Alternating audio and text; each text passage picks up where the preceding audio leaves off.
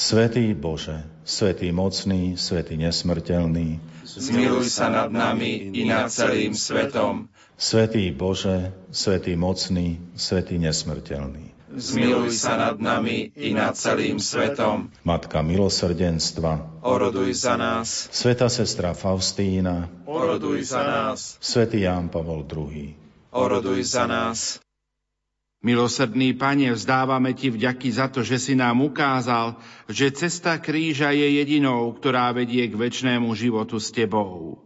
Ďakujeme Ti aj za posolstvo svätej sestry Faustíny, ktorá nám prináša pozbudenie a nádej i za všetky dočasné a nadprirodzené dobrá. Modlíme sa na úmysel svätého Otca. Oče náš, ktorý si na nebesiach, posved meno Tvoje, Priď kráľovstvo Tvoje, buď vôľa Tvoja ako v nebi, tak i na zemi. Chlieb náš každodenný daj nám dnes a odpúsť nám naše viny, ako i my odpúšťame svojim viníkom a neuveď nás do pokušenia, ale zbav nás zlého. Amen. Zdrava z Mária, milosti plná, Pán s Tebou, požehnaná si medzi ženami a požehnaný je plod života Tvojho Ježiš. Svetá Mária, Matka Božia, pro za nás hriešných, teraz i v hodinu smrti našej. Amen. Pane Ježišu Kriste, vypočuj svätého otca Františka, svojho námestníka, aby dosiahol všetko, o čo prosí v Tvojom mene od nebeského Otca, lebo Ty žiješ a kráľuješ na veky vekov. Amen. Sláva Otcu i Synu i Duchu Svetému, ako bolo na počiatku, tak nech je i teraz, i vždycky, i na veky vekov. Amen. Pán s vami. I s duchom tvojim. Nech je zvelebené meno pánovo. Od tohto času až na veky. Naša pomoc mene pánovom. Ktorý stvoril nebo i zem. Nech vás žehná všemohúci Boh, Otec i Syn i Duch Svetý. Amen.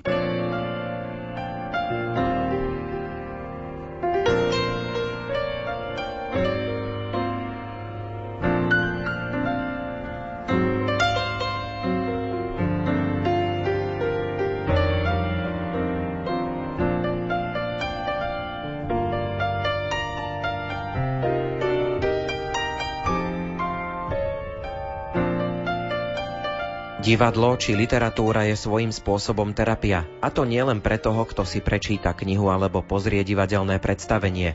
Je to často terapia aj pre tvorcov umenia, spisovateľov a hercov. Zhodli sa na tom aj dve hostky dnešnej literárnej kaviarne. Najprv si predstavíme tvorbu Danice Hrnčiarovej Šišlákovej. Na konci relácie vám predstavíme literárne soaré Michaely Piesik. Príjemné počúvanie vám želajú hudobná dramaturgička Diana Rauchová, majster zvuku Marek Rimóci a redaktor Ondrej Rosík.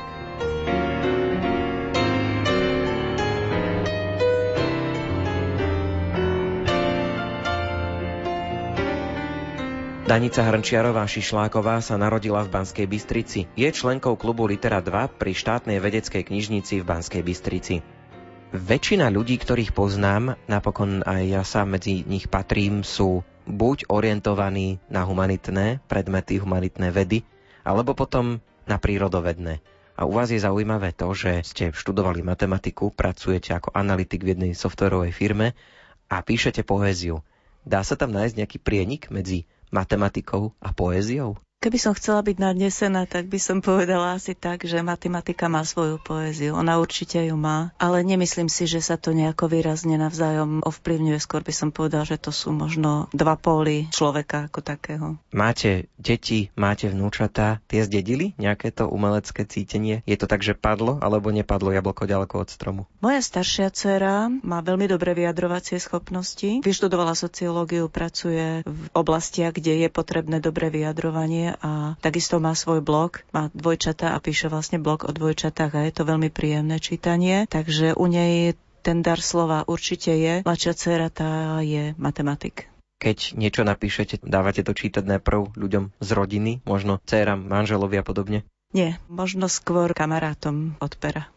Dočítal som sa o vás, že rada chodíte do prírody, tak aké miesta navštevujete? Tu na strednom Slovensku je tých možností asi celkom dosť. Panská Bystrica je nádherne umiestnená, je to podľa mňa najlepšie umiestnené mesto na Slovensku, má okolo seba kopcov, má okolo seba niekoľko pohorí. Mám veľmi rada hrebeň nízkych Tatier, ale mojou srdcovou záležitosťou je hrebeň Veľkej Fatry, jednak preto, že je to blízučko jednak preto, že jednoducho sa mi tam veľmi páči a chodím tam v lete, v zime opakovane, či už na lyžiach alebo na pešo. Je to hrebeň od Kryžnej poplosku, ktorý je pre mňa úplne magický. No potom samozrejme mám rada Vysoké Tatry a mám rada skaly v okolí Banskej Bystrice príroda je asi aj inšpiráciou pri tvorbe poézie, to mi ide tak viac dokopy. Neviem, či aj u vás sa to tak prepája. Určite áno. Dokonca mám začatý cyklus básni, ktorý je vyložený ako prírodná lyrika. Na jednom plagáte som sa dočítal, že keď mala 9 rokov, začala písať pod vplyvom štúrovských básnikov. A to je také zaujímavé, pretože myslím si, že dnešná mládež, keď má 9 rokov, tak vlastne ešte možno iba vedia, že kto to bol Ludovič Štúr, ale až tak ich to neovplyvňuje. Ako to teda bolo? Ako si vy spomínate na to obdobie? Ako to bolo s tým vplyvom štúrovských básnikov? Ani neviem, ako som sa k tomu dostala. Jednoducho začala som čítať a paradoxne možno medzi prvými bol Janko Král, ktorého teda veľmi rada nemám, ale v tom čase primerane tomu veku ma možno ovplyvnil najviac. Zaujímavé bolo, že moje prvé pokusy o nejaké detské básničky boli práve národne ladené, čo teda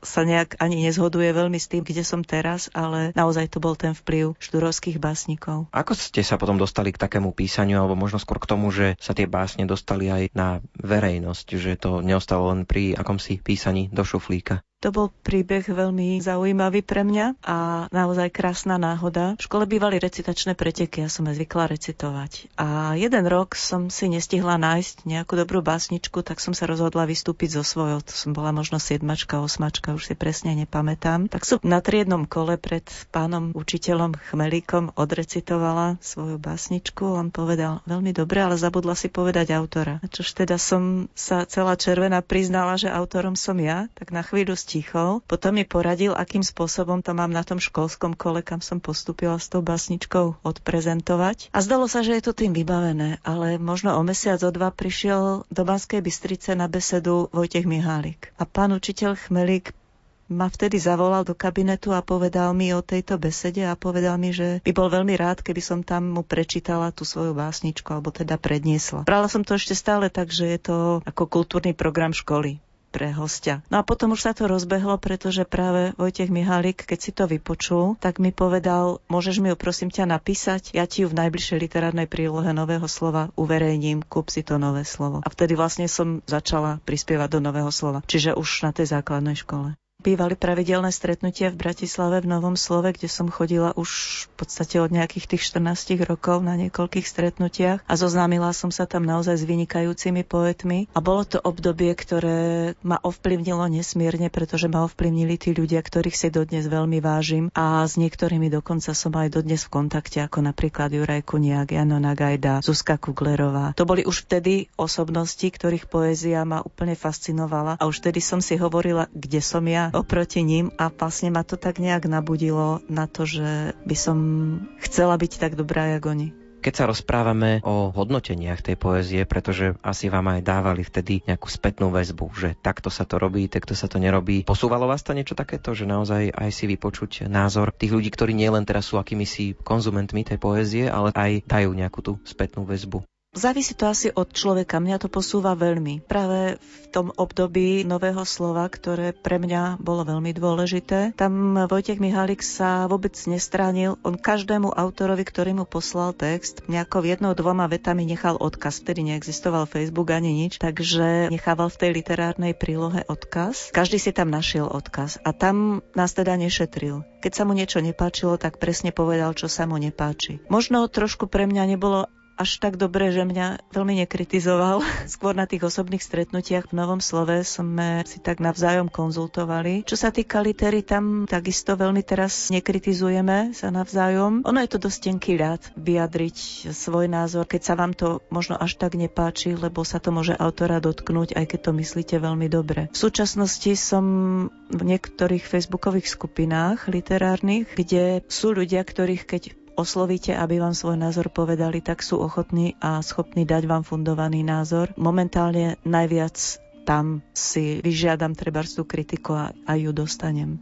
a toto ma posúva. Aký je význam poézie v spoločnosti pre vás, alebo podľa vás, aký to má zmysel, možno aj v tej súčasnej, ako keby možno uponáhľanej dobe, aký zmysel má tá poézia podľa vás? Ak sa mám pozerať na to, ako to vníma spoločnosť, tak mizivý. Ak sa mám pozrieť na to, ako to vnímam ja, tak je to také možno stíšenie, zastavenie sa v tom chvate. Pre mnohých ľudí, a to teraz nehovorím ako výčitku, ale skôr ako pozitívum poézie, nejaká osobná psychohygiena. Nie je to nič zlé, keď niekto píše proste len preto, že sa potrebuje z niečoho vyrozprávať a ak z toho je niečo, čo druhým niečo povie, robí im to radosť, je to v podstate plus tej poézie. Čiže aj osobne ako pre jednotlivých ľudí je poézia dôležitá, pokiaľ ju použijú ako prostriedok pre svoje vlastné stišenie sa alebo vyrozprávanie sa s problémov. A pre ľudí, ktorí chcú čítať alebo počúvať poéziu, je to naozaj dôležité ako na zastavenie sa v tejto bláznivej dobe. To potom súvisia si aj s tým, že nie je ľahké vydávať poéziu. Neviem, či ste sa o to pokúšali, či sa podarilo vydať nejaké vaše zbierky. Zatiaľ som to neskúšala. Stále mám taký pocit, že som nedorastla na tých ľudí, ku ktorým zliadam a že jednoducho nie som tak dobrá, ako by som chcela byť a nemám pocit, že už je na ňu čas. Napriek tomu, že píšem dlho, aj keď som teda mala dlhú prestávku medzi mladosťou a týmto obdobím. Ale naozaj si myslím, že ešte sa je kde posunúť a že tá kniha ešte môže nejaký rôček počkať.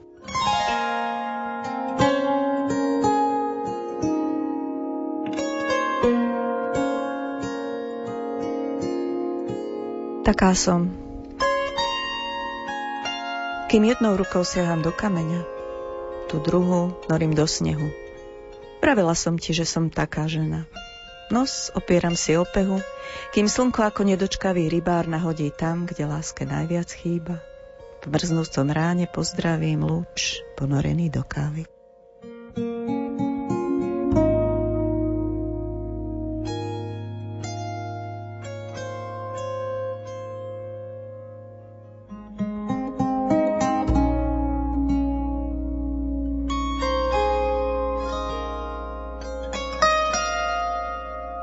Kým osamelosť v hluku prepadne do samoty, kým nepodá mi ruku ten, čo sa nenarodil, kým tečú reči, reči, zámotok slov ma dusí, ticho ma nepresvedčí, s nutnosťou divých husí odlietam pre návraty, až po stúhnutia šie, kým kompas sever stratí, kým ma to nezabije.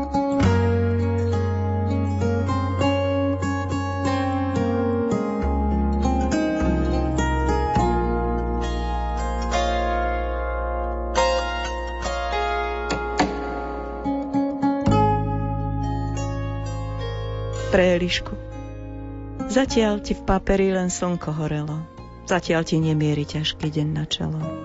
Zatancuj na blate vtáčatko okaté, než ťa svet obviní za tvoje neviny.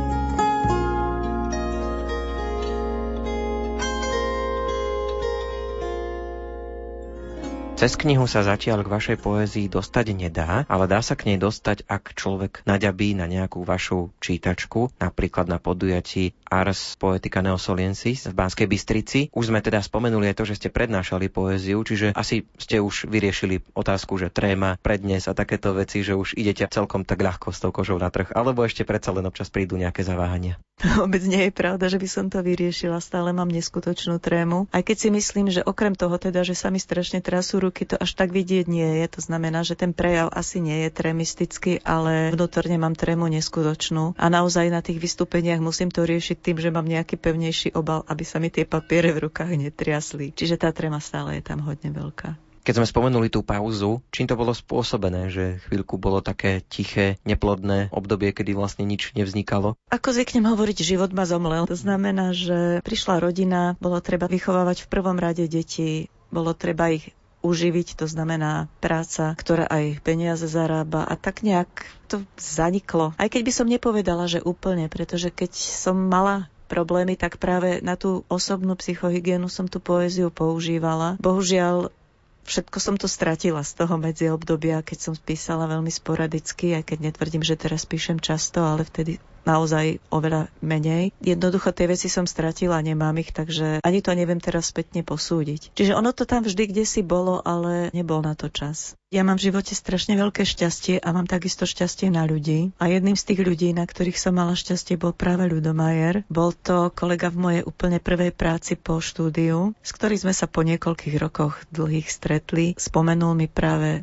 tieto literárne spolky a skupiny a vystúpenia, akcie literárne v Banskej Bystrici, ktoré bežia. Potom si tak spomenul, že sme vtedy v tom čase na mladí hovorili o tom, že čo si občas niečo napíšem, tak mi povedal, a veď však dnes a príď aj ty. A vlastne tak toto začalo. Že som prišla na nejaké tie stretnutia už som na ne začala chodiť a už som tam ostala. Dá sa nejako charakterizovať tá vaša tvorba, že čo vás inšpiruje, čo vás dokáže popchnúť k tomu, že vznikne napokon z toho nejaká báseň? Je to niekoľko rovín. Možno sa to nezdá, ale ja som pomerne depresívny človek, takže sú to práve tie stavy, keď mi nie je úplne dobre a vtedy mám možno takú chuť vyjadriť, ani nie tak priamo ten pocit čierny, to nie, ale skôr sa nejak porozprávať so svetom, alebo sa zamyslieť nad tým, čo sa deje okolo nás, alebo ako to vyzerá a možno vtedy som citlivejšia práve na tie vnemy z okolia a potom Druhá časť je práve tá príroda, alebo možno presnejšie tie hory, ktoré sú pre môj život veľmi dôležité a ak som spomenula, že som depresívny človek, tak zvyknem povedať, kto by sa ma chcel zbaviť, nech ma presťahuje na rovinu, tam neprežijem. Väčšinou príde nápad podobe dvoj-štvorveršia a ten zvyšok v tejto dobe už si musím vydrieť. Na rozdiel od toho obdobia za mladí, keď som písala naozaj tak, že som sa v noci zobudila, pretože sa mi prisnila báseň. Ráno som si ju pozrela, nebolo na nej treba nič meniť, tak teraz už sa mi toto nestáva. Teraz už naozaj si to musím odpracovať. To dotiahnutie. Väčšinou ma napadne pointa a v podstate potom nejak k nej treba dospieť tej básni. Pred nahrávaním ste sa mi priznali, čo som ani nevedel, že máte nejaké ocenenia. V podstate som sa k súťažiam dostala asi tak, že som sa Mira Kapustu pýtala, či by mi vedel povedať názor na to, čo píšem, či to má zmysel. A on mi povedal, ešte pošli do súťaží a uvidíš, ako na to budú reagovať. Ja nerád robím kritiku. Tak možno posledné dva roky som sa odhodlala, niečo som poslala. Čo si možno najviac cením, a zase je to o tom, že o akých ľudí ide, tak je to víťazstvo v Starej Ľubovni, kde práve predsedom poroty vtedy bol Jan Petrík, ktorého si vážim ako básnika. A potom takisto bolo pre mňa trochu prekvapením víťazstvo v obnovenej súťaži v Žiari nad Hronom, kde bol predsedom antikvárista pod menom Jan Medokyš známy. To bolo príjemné. No a potom nejaké také ocenenia na ďalších súťažiach boli tiež veľmi príjemné a zoznámila som sa tam hlavne so zaujímavými ľuďmi, čo je pre mňa možno väčší prínos ako nejaká cena.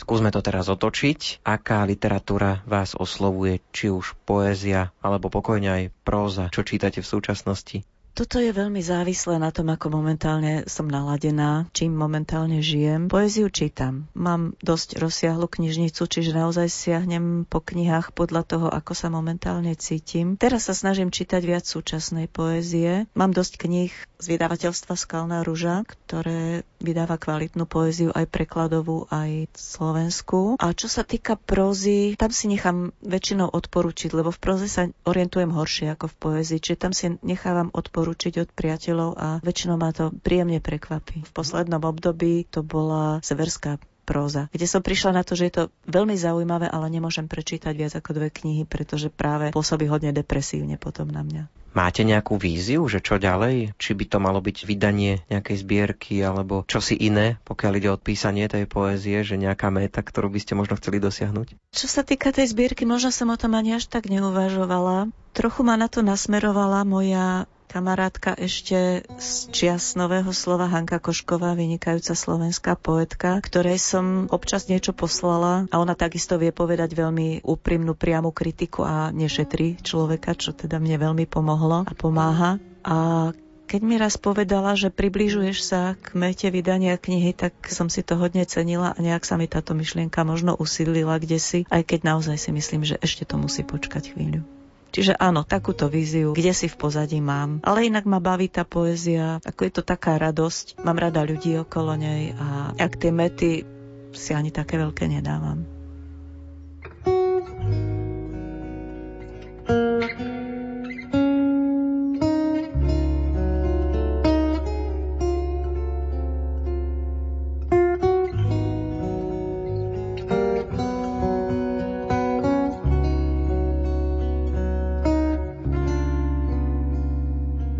Anieloch. Je radosť, sny a sú bubliny z mydla. Kto dáva všetko, nič mu nezvýši. Odletí skôr, než dorastú mu krídla. Ostane bolesť. Klinec na kríži. Jeden z nich včera tanečný krok zrýchlil. Nebola to však obeta. Kým ťava prešla skleným uchom ihly, zlomený aniel dolietal.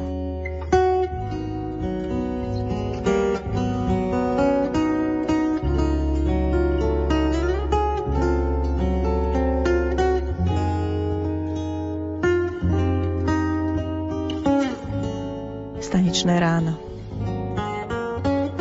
Okolo mňa tečú kufre, nohy, tváre. Milión slov hrmí v prívalovom daždi bezvýznamná ako vinná muška v bare. Intenzívny pocit. Niekto. Nikto. Každý. Nevyspaté ráno. Cudzia žena v dave, čarbe zo pár veršov pri dvojitej káve. Nie je miesto ani na otlačok palca. Mám rada tie rána, lebo sa v nich strácam.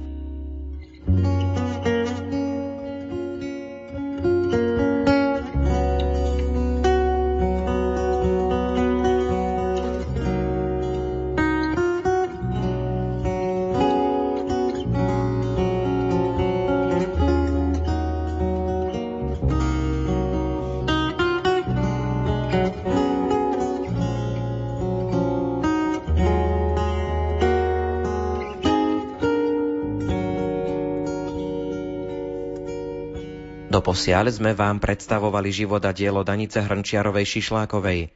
Z Banskej Bystrice sa teraz presunieme do Bratislavy. Tu pôsobí herečka Michaela Piesik. Hrá v rozhlase, v divadle a v dabingu.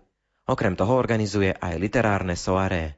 Ja spolu s mojim, neviem, či ho môžem nazvať spolužiak, pretože on študoval o 4 ročníky vyššie a iný odbor ako ja, Šimon Horna sa volal, a on písal krásne básne. A stále s tým svojim štosom papierov chodil po ľuďoch a každému skrášľoval deň jeho tvorbou. A tak nám nejako spolu napadlo, že by sme nejakým spôsobom obohatili našu akademickú obec o takéto literárne večery. Pretože mali sme scenaristov, ľudí, ktorí píšu, mali sme hercov, mali sme dokumentaristov, hudobníkov a tak sme vlastne spoločne vytvorili takýto večer. Ono to už existovalo, predsa nie je to žiadna nejaká novinka, keď sa čítajú veci, ktoré niekto napísal, ale nikto to nerobil. No a na škole ja ako mladá rebelka som sa chcela činiť a robiť naše vlastné umenie, lebo keď je človek prvák na herectve, robia sa etutky, robia sa také veci, ktoré sú absolútne nudné a trápne, hej, na prvé videnie. A ja som chcela niečo, kde je slovo, niečo, kde sme vlastne my sami, kde nemusíme reprodukovať nejakého iného autora, ktorý žil už vlastne pred niekoľkými desaťročiami.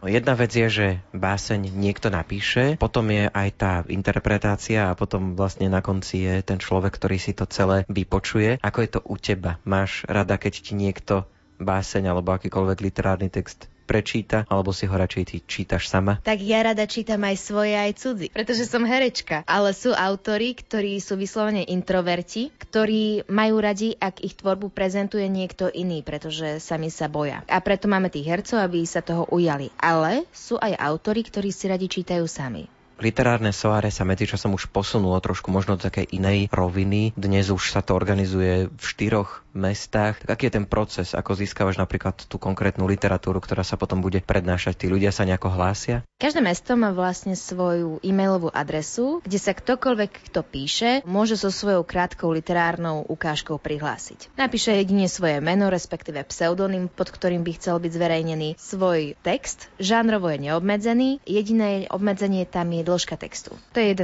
strany. Takže prídu mi všetky tieto textíky, moje srdce plesá a teší sa a oči idú plakať, pretože musím veľmi veľa čítať a robiť dramaturgiu následne. Na facebookovej stránke, keď si dáte literárne soare, píše sa to literárne S O I R E a foneticky v podstate to soare, tak tam sa vždy vyhodia podujatia a nejaké plagátiky aj zároveň s e-mailovými adresami, pretože ako som už spomínala, tak každé mesto má svoju individuálnu e-mailovú adresu a na tú adresu mi môžu poslať svoje literárne ukážky. Cieľová skupina bola primárne zameraná na vysokoškolákov. S vysokoškolákmi stále spolupracujem, so študentami herectva a podobne, ale už je to tak veľký projekt, že už sa táto cieľová skupina rozšírila aj medzi iných ľudí. Čiže nie je to ani vekovo ohraničené, ohraničené ani nejak inak, ani žánrovo.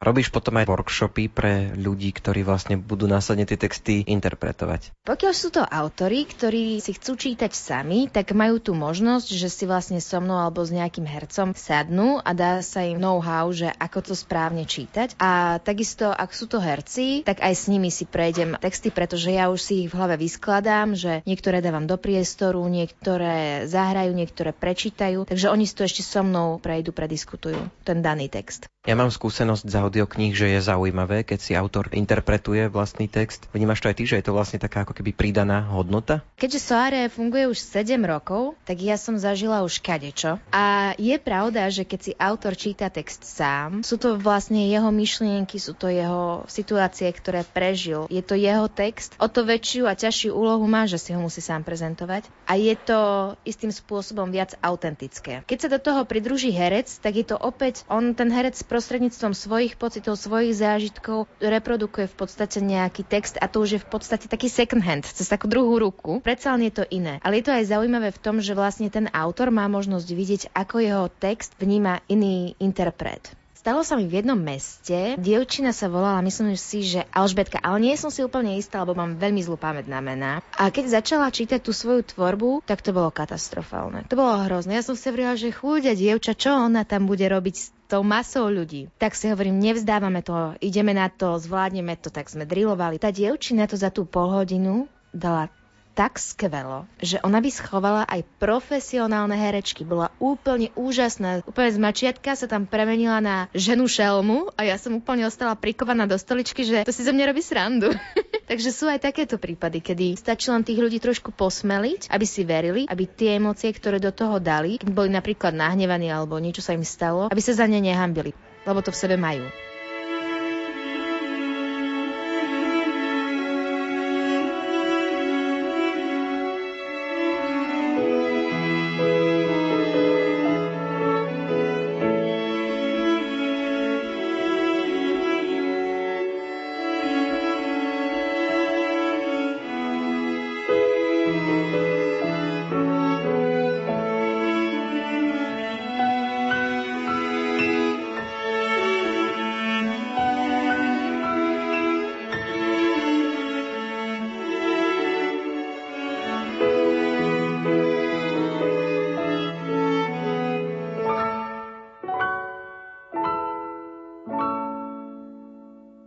Pokračujeme v rozhovore s herečkou Michailou Piesik.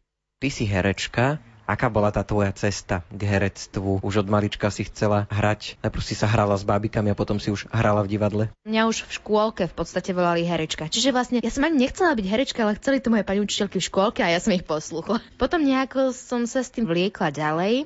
Až na strednej škole som mala dva roky pauzu, kedy som chcela byť právnička, ale to ma opäť prešlo a vrátila som sa späť k herectvu. Predsa len, no, keď ten človek už zakúsi takéto nejaké umenie, ako sa hovorí, potlesk diváka, tak to je ako droga, to už sa potom človek k tomu stále vracia. Takže som sa vrátila, som tu. Na základných školách býva ešte zvykom zúčastňovať sa rôznych recitačných súťaží. Prešla si si aj ty Hviezdoslavovým Kubínom a podobnými. Myslíš si, že to aj malo nejaký zmysel, že ti to niečo dalo?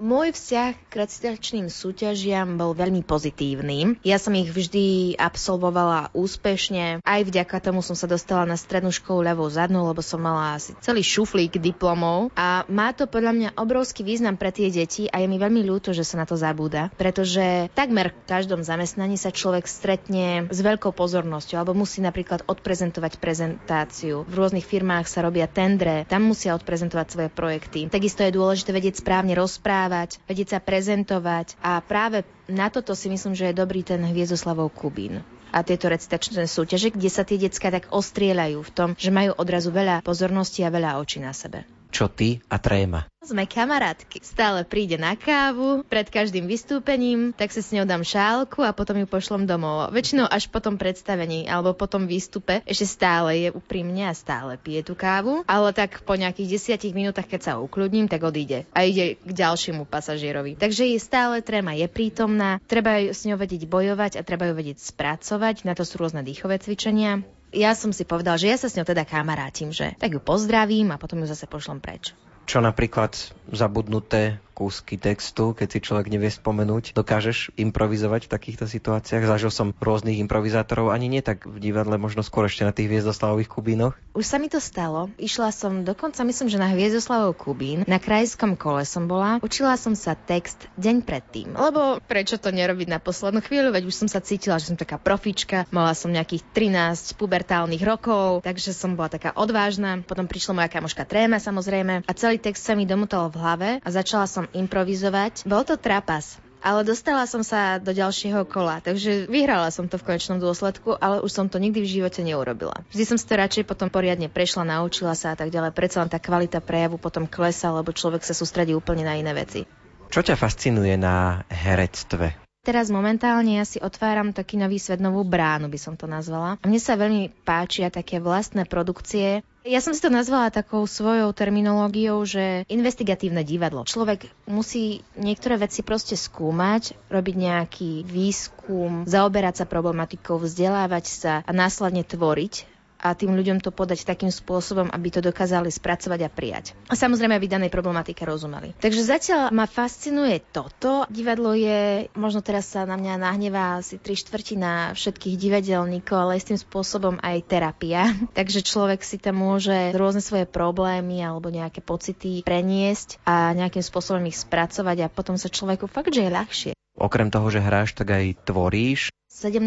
mája sme mali premiéru predstavenia Život je live. Spojili sme sa traja čerství absolventi vysokých škôl a urobili sme svoje vlastné autorské predstavenie. Tvoríme aj inou formou v podstate, ako je literárne soare.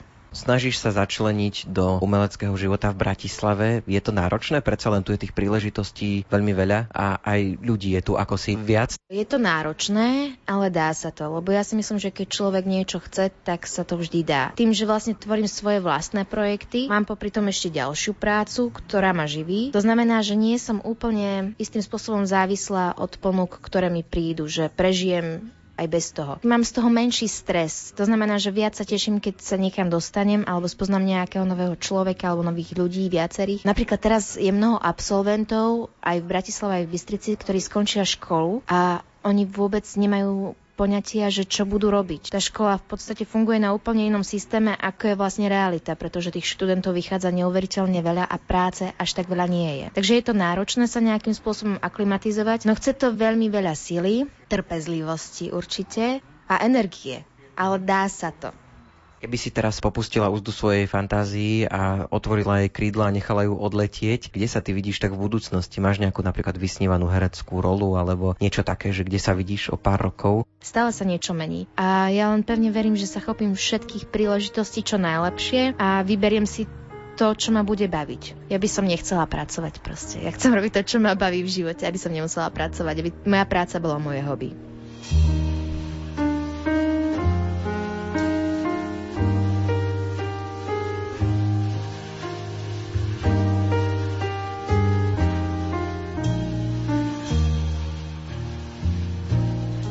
Dnešnú literárnu kaviareň pre vás pripravili hudobná dramaturgička Diana Rauchová, majster zvuku Marek Rimóci a redaktor Ondrej Rosík. Do počutia.